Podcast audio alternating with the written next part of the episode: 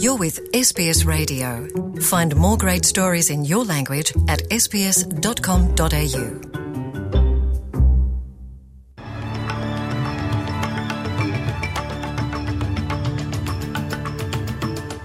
ወደ ዝርዝር ዜናዎቹ ከማለፋችን በፊት ርዕሰ ዜናዎቹን እናስቀድማለን። የግሪንስ ሴናተሯ ቃለ መሐላ ሲፈጽሙ የእንግሊዟን ንግሥት ኤልሳቤጥ ቅኝ ገዢ ብለው ጠሩ። የዩናይትድ ስቴትስ ምክር ቤት አፈ ጉባኤ ናንሲ ፔሎሲ የኢንዶ ፓስፊክ ጉዞአቸውን ጀመሩ። የሚሉት ግንባር ቀደም ርዕሰ ዜናዎቻችን ናቸው። የግሪንስ ሴናተሯ የፓርላማ ቃለ መሐላ ሲፈጽሙ ንግሥት ኤልሳቤጥን ቅኝ ገዢ ብለው ጠርተዋል። የግሪንስ ሴናተር ሊዲያ ቶርፕ ዛሬ ኦገስት አንድ በሕግ መወሰኛ ምክር ቤት ቃለ መሐላ ሲፈጽሙ ንግሥቲቱን ቅኝ ገዢ ብለው ጠርተዋል። ቃለ መሐላ ለመፈጸም ቡጢ የጨበጠ ቀኝ እጃቸውን ከፍ አድርገው ይዘው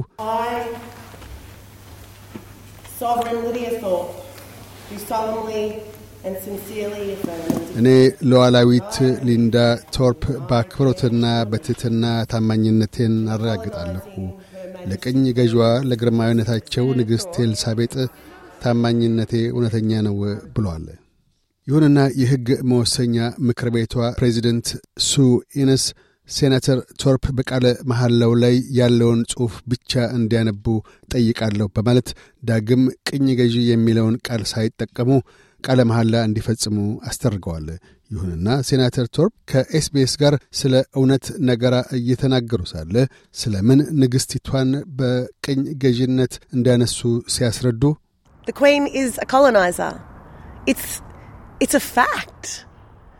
ንግሥቲቷ ቅኝ ገዢ ናቸው፣ እውነታ ነው። ይህ ሊያበሳጭ የሚገባ ነገር ሊሆን አይገባም።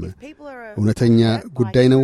እናም በእውነት የሰዎች ስሜት ከተጎዳ እውነትን መናገር በመቀጠልና በማስተማር ወደ እኛ ዘንድ ማሰባሰብ እንችላለን።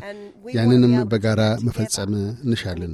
ይህንንም ግብር ላይ የማዋል ብቸኛው መንገድ የውል ስምምነት ብቻ ነው ብለዋል። የጋዝ አቅርቦት እጥረት ዋጋን በማነር የፋብሪካ ሠራተኞች ሥራቸውን እንዳያጡ የፌዴራል መንግሥቱ ተጨማሪ ድጋፍ እንዲያደርግ የሠራተኛ ማኅበራት ጥሪ አቀረቡ። ፈብራኪ ኩባንያዎች ምርቶቻቸውን ለማምረት ጋዝ የሚጠቀሙ ሲሆን በርካታ ንግድ ተቋማት በጋዝ ገበያ አስተማማኝ ለመሆንና ዋጋው እያሻቀበ በመሄዱ በሮቻቸውን ለመዝጋት ግድ መሰኘታቸው ተመልክቷል። ዛሬ ሰኞ ኦገስት አንድ ሲድኒ ላይ የተካሄደው አስቸኳይ ብሔራዊ የአውስትሬልያ ሠራተኞች ማኅበር ኮንፈረንስ መንግሥት በተጠባባቂነት ያለን ጋዝ ጥቅም ላይ እንዲውልና ጋዝ አምራቾች ጋዝ ወደ ባሕር ማዶ ከመላካቸው በፊት ለአገር ውስጥ ፍጆታ ቅድሚያ እንዲሰጡ እንዲያስደርግ ጥሪ አቅርበዋል።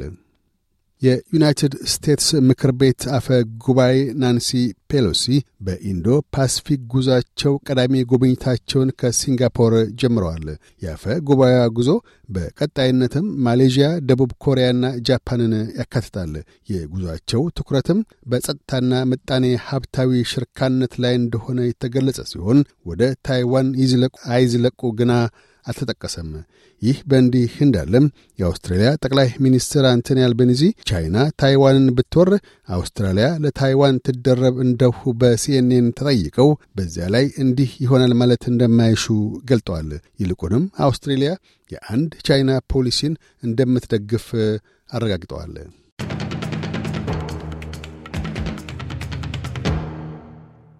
በዚሁ ወደ ውጭ ምንዛሪ ተመን ስናመራ አንድ የአውስትራሊያ ዶላር 68 ዩሮ ሳንቲም ይመነዘራል። አንድ የአውስትራሊያ ዶላር 69 የአሜሪካ ሳንቲም ይሸርፋል። አንድ የአውስትሬሊያ ዶላር 36 ኢትዮጵያ ብር ከ44 ሳንቲም ይዘረዘራል። ቀጥለን የነገውን የአውስትሬሊያ ዋና ዋና ከተሞችና የአዲስ አበባን አየር ጠባይ ትንበያ እናሰማለን። ፐርስ ብራማና ነፋሳማ ይሆናል። ዝቅተኛ 10፣ ከፍተኛ 17። አድላይድ ካፊያው ይጨምራል። ዝቅተኛ 7፣ ከፍተኛ 16። ሜልበርን ነፋሳማና በከፊል ደመናማ ይሆናል። ዝቅተኛ 9 ከፍተኛ 16። ሆባርት በከፊል ደመናማ ይሆናል። ዝቅተኛ 7 ከፍተኛ 14። ካምብራ ማልዳ ላይ ውርጫማ ሆኖ በከፊል ፀሐያማ ሆኖ ይውላል።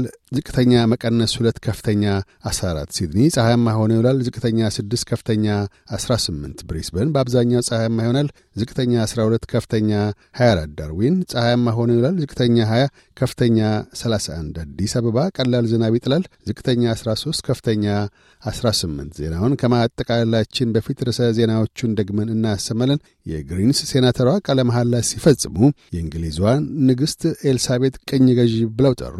የዩናይትድ ስቴትስ ምክር ቤት አፈ ጉባኤ ናንሲ ፔሎሲ የኢንዶ ፓስፊክ ጉዟቸውን ጀመሩ። የሚሉት ግንባር ቀደም ርዕሰ ዜናዎቻችን ነበሩ። እያደመጡ የነበረው የኤስቢኤስ አማርኛ ፕሮግራምን ነበር። የፕሮግራሙን ቀጥታ ስርጭት ሰኞና አርብ ምሽቶች ያድምጡ። እንዲሁም ድረገጻችንን በመጎብኘት ኦን ዲማንድ እና በኤስቢኤስ ራዲዮ ሞባይል አፕ ማድመጥ ይችላሉ።